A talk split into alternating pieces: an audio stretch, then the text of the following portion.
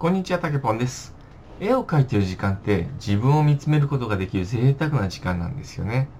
その感覚を多くの人に感じてほしいっていうことで、絵の描き方、コツなんかを YouTube やブログで日々情報発信をしてます。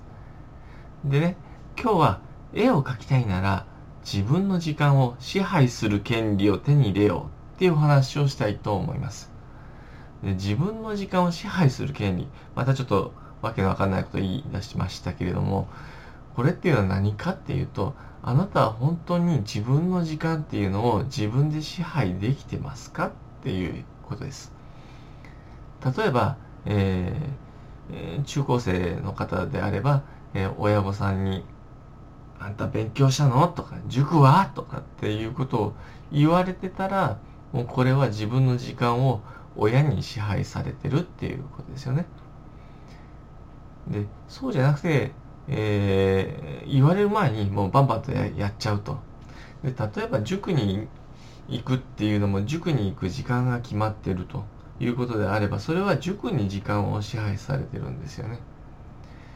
じゃあ、絵を描きたいと思った時に絵を描き始めたら、またその時に、あんた勉強したの？って言われて、結局絵を描きたいのに勉強せざるを得なくなっちゃったみたいなことっていうのは、往々にしてあるんじゃないかと思うんですけれども、えーじゃあそれをなくすためにどうすればいいのか。それはもう親がグーの音が出ないぐらい、えー自分でも先にやっちゃうんですよね。で、別に塾なんて行かなくても、えー自分でもうここまで成績を上げるんだっていうふうに目標を決めて成績上げてどうだって見せちゃえばもう何も文句言えないんですよ。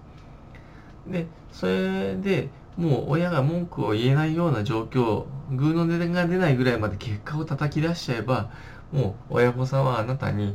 塾に行かないといけないんじゃないのとか、勉強しなさいとか、宿題やったのって声をかけることはなくなるはずなんです。そうすれば、えーもう自分はもう結果を出してるんだからいいだろうって言って正々堂々と絵を描く時間を手に入れることができるんですよね。まあ、ちょっと急にはなかなかハードルが難しい話かもしれないんですけれども、えー少なくともこの親にいろいろ言われるっていうことを減らしていくことがあなたの絵を描く時間を増やしていくっていうことにどんどんつながっていく。それが最終的には絵が上達することにもつながっていくっていうことですね。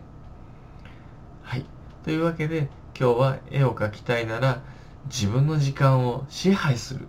この権利をぜひ手に入れてほしいというお話をさせていただきました。こんな感じでね、毎日ぼちぼちと音声発信をしていきたいと思ってますんで、応援をよろしくお願いします。たけぽんでした。またね。